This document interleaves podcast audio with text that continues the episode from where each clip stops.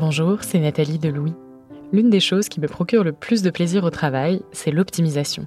J'aime que tout soit ordonné et fonctionne de manière efficace. Ça explique notamment ma passion, souvent gentiment moquée, pour Excel et ses formules que je n'hésite pas à qualifier de magiques. C'est aussi pour cette raison que je perds facilement patience quand je suis retenue dans une réunion inutile qui déborde. Mais ce n'est pas pour autant que les solutions pour amener de l'ordre au travail m'apparaissent toujours de manière évidente. À mes yeux, le nouveau livre La magie du rangement au travail, coécrit par Marie Kondo et le psychologue du travail Scott Sonnenschein, est donc un guide idéal. Grâce à leurs astuces tirées de leurs expériences personnelles, de cas concrets et d'études, vous allez pouvoir déblayer tout bazar physique et numérique et désencombrer votre temps, votre liste de contacts et même vos équipes. Comme dans son best-seller La magie du rangement, Marie Kondo place au centre de ses réflexions la recherche de joie dans le travail, avec des clés pour révolutionner votre quotidien. Vivez mieux avec Pocket en vous procurant La magie du rangement au travail de Marie Kondo et Scott Sonnenschein en librairie ou en ligne, ou encore en livre audio chez Lizzie.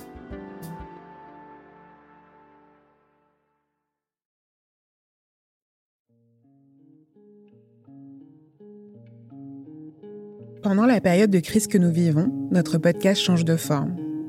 Nous nous y demandons comment vous vivez vos émotions pendant cette période de confinement et nous interrogeons des experts et des expertes pour nous aider à décortiquer tout ça. Je m'appelle Cyrielle Bedu et vous écoutez Émotion, un podcast de Louis Média.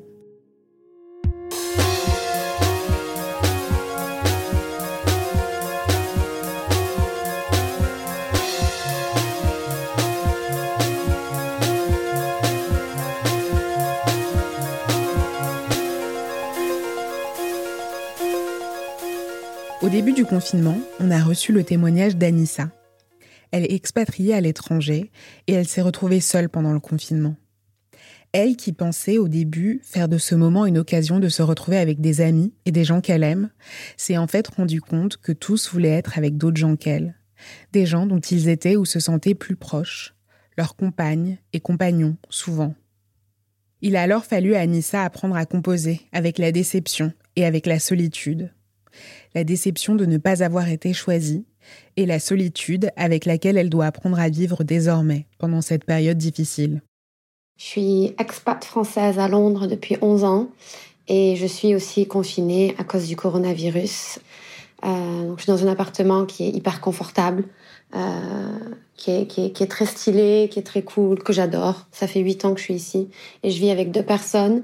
Euh, Stéphane est parti chez ses parents et Sabrine est allée chez son copain. Évidemment, rentrer dans le sud de la France, c'était une option. J'avais super envie de rentrer, mais maman fait partie de, la population qui est, en danger puisqu'elle est diabétique, en surpoids et euh, greffée. Du coup, elle est confinée bien avant que Macron ait annoncé le confinement, donc c'était pas possible de prendre le risque de rentrer à la maison et, euh, et de lui emmener le virus en fait. Donc je me retrouve toute seule à l'appartement, ce qui pourrait en soi être euh, une super expérience à vivre. Et j'avoue que la journée, c'est plutôt pas mal. Mais le soir, dès que le soir arrive, dès que la nuit se couche en fait, ça c'est vraiment le signal euh, de la peur qui commence. Euh, je suis effrayée, je suis terrifiée et beaucoup d'anxiété. Et ça fait depuis depuis qu'ils sont partis de l'appartement que je n'arrive plus à dormir euh, dans mon lit dans ma chambre parce que je suis effrayée. Donc je dors dans le salon sur le canapé. Euh, pour donner un peu de contexte, mon appartement est un duplex. Euh, on y rentre directement par la rue et, on se retrouve dans le salon, salle à manger, cuisine, et puis on descend les escaliers. Et là, on est un niveau sous terre et il y a les chambres à coucher et les salles de bain et une petite terrasse. Et moi, donc, j'arrive plus à descendre la nuit. Je suis terrifiée et paralysée et je reste sur le canapé et donc je, je, je m'endors sur le canapé puis je me réveille sur le canapé et euh, mes peurs la nuit, je suis terrifiée, pas du tout par rapport au coronavirus, mais euh, des, des, choses qui m'ont toujours terrifiée depuis toujours, sauf que j'ai jamais trop eu à gérer être seule la nuit parce que j'ai grandi dans une famille nombreuse et puis que j'ai toujours habité avec des colocs. Et les seules fois, rares fois en fait, où j'ai dû passer la nuit seule. Je me suis toujours débrouillée pour qu'il y ait quelqu'un à la maison ou pour que je dorme chez quelqu'un. Et donc là, je suis vraiment face à moi-même et face à mes peurs que je traîne depuis longtemps, mais que j'ai jamais vraiment soigné ou, ou, essayé de régler. Je pensais pouvoir. Euh, je, suis assez bien entourée et je pensais pouvoir arriver à, à convaincre euh, deux trois amis, comme l'appartement est vide et qu'il est assez grand. Donc là, j'ai trois chambres de libre en fait. Euh, j'avais j'avais espéré pouvoir amener des copains à la maison et, faire de ce confinement quelque chose de fun et euh, et d'exceptionnel. Et en fait, pas du tout, parce que euh, tout a été un vif rappel que j'étais célibataire et que mes amis ne l'étaient pas. Sylvain Bordiec est docteur en sociologie et maître de conférences à l'Université de Bordeaux. Il s'intéresse de près à la solitude et a notamment écrit un article qui s'appelle Rendre les solitudes supportables et qui a été publié dans la revue Solitude et Société. Maëlle Diallo l'a contacté pour qu'il nous parle de la solitude que connaît Anissa et que connaissent aussi en ce moment tant de gens pendant le confinement. On peut considérer que le confinement va opérer euh, possiblement comme un, révélateur du réseau social, du capital social. Euh, donc là, euh, c'est ce qu'on pourrait appeler peut-être la, la qualité des relations qui est mise à l'épreuve. Voilà, si on se rend compte que on ne peut finalement compter sur personne dans cette période pour obtenir un peu de, un peu de soutien, un peu de réconfort, ça pose question sur qui sont les proches, euh, sur qui sont les, amis. Cette personne seule chez elle, elle a peut-être plus de temps que d'habitude pour réfléchir à, sa situation, pour réfléchir à, ce qu'elle est, à ce qu'elle fait dans la vie.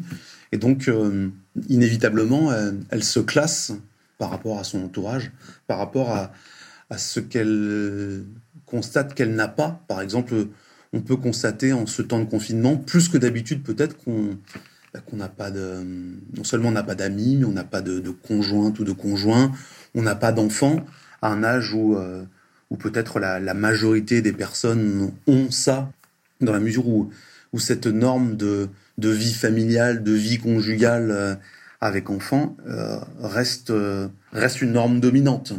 Alors le confinement, c'est quand même un contexte particulier.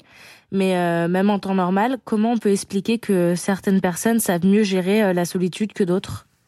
Ça, ça, s'explique euh, en regardant ce qui s'est passé à partir de l'enfance notamment. Comment et où on a, on a été élevé et, éduqué. Est-ce qu'on a bénéficié à la maison, par exemple, d'une chambre individuelle ou non? Est-ce qu'on a eu des, frères ou des sœurs? Est-ce qu'on a eu un parent ou deux parents? Euh, est-ce qu'on a eu euh, dans le quartier euh, des connaissances, des amis ou non?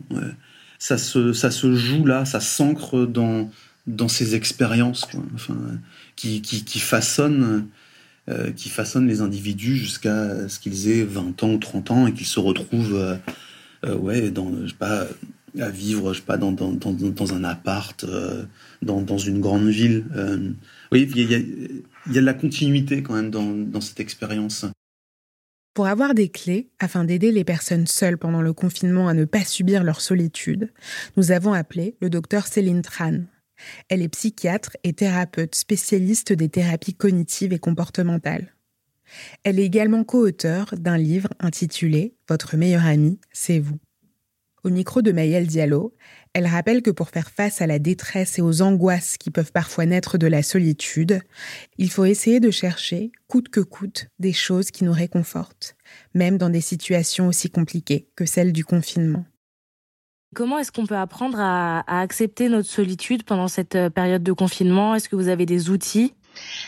Alors je crois que c'est important aussi dans cette période, si euh, c'est un petit peu difficile, c'est d'abord accepter ses émotions, c'est s'ouvrir à elles, euh, parce qu'on peut pas non plus s'enfuir 24 euh, heures sur 24 et passer tout notre temps sur les réseaux sociaux, appeler les amis. Il faut bien à un moment donné se poser, accepter ce qui, ce qui émerge de nous, les émotions difficiles, les ressentis douloureux, accepter et puis dire que nous ne sommes pas définis par nos émotions qu'elles vont et viennent.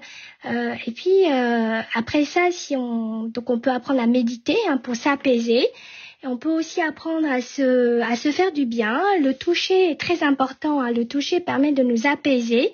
Lorsqu'on est seul, on peut apprendre par exemple à se masser, se masser les pieds, la plante des pieds, se masser les épaules, euh, se masser le cuir chevelu Et puis, euh, ce qui est important peut-être, c'est de, de, de, se traiter avec bienveillance, en disant c'est comme ça, c'est difficile pour moi en ce moment. Prendre soin en fait de cette euh, de cette tristesse, dire bon, ce que tu vis, c'est pas facile, mais comment tu peux prendre soin de toi? Se dire peut-être que dans, dans notre solitude, c'est se rappeler des qualités que nous avons. Et puis apprendre aussi à rêver à voyager dans sa tête, à rêver, à se projeter dans le futur, dire bah voilà en fait qu'est-ce que je pourrais faire après, et pas rester dans ce, ces ruminations de solitude et d'angoisse. C'est se créer des moments de bonheur, cultiver vraiment volontairement des moments de bonheur, des petits moments, des moments simples, hein, plutôt que dire voilà si j'avais ci, si j'avais un compagnon, je serais tellement plus heureux, sauf qu'on n'a pas ça c'est important dans, dans cette euh, période, c'est garder un état d'esprit optimiste hein, et plein d'espoir. Quand on est seul, qu'est-ce qu'on a de positif et comment en fait le rendre encore plus positif? Et puis effectivement, on peut aussi, c'est important de se relier vraiment aux autres. Là, on est un peu euh, coupé de tout le monde. On peut aussi prendre conscience de qui sont les personnes importantes pour nous. Puis il y a des personnes auxquelles on n'a pas pensé. Elles se révèlent être empathiques, soutenants, chaleureux. Et, peut-être ce sont vraiment ces personnes-là auxquelles il faut qu'on accorde plus d'attention. Euh, ça peut être un révélateur d'amitié, hein, cette, crise, hein, ce confinement. Merci à Anissa, à Sylvain Bordiec et à Céline Tran d'avoir participé à cet épisode. Maëlle Diallo a fait les interviews. Lucille Rousseau-Garcia était assistante de production. Jean-Baptiste Aubonnet a mixé cet épisode et Nicolas Degélis a composé la musique. Si vous voulez nous faire part des émotions que vous ressentez pendant cette période de pandémie et de confinement, n'hésitez pas à nous écrire à hello@louismedia.com. Et si vous aimez Émotion, vous aimerez peut-être les autres podcasts de Louis Média, le Book Club, Entre, Manger ou encore Travail en cours. Bonne écoute et à bientôt.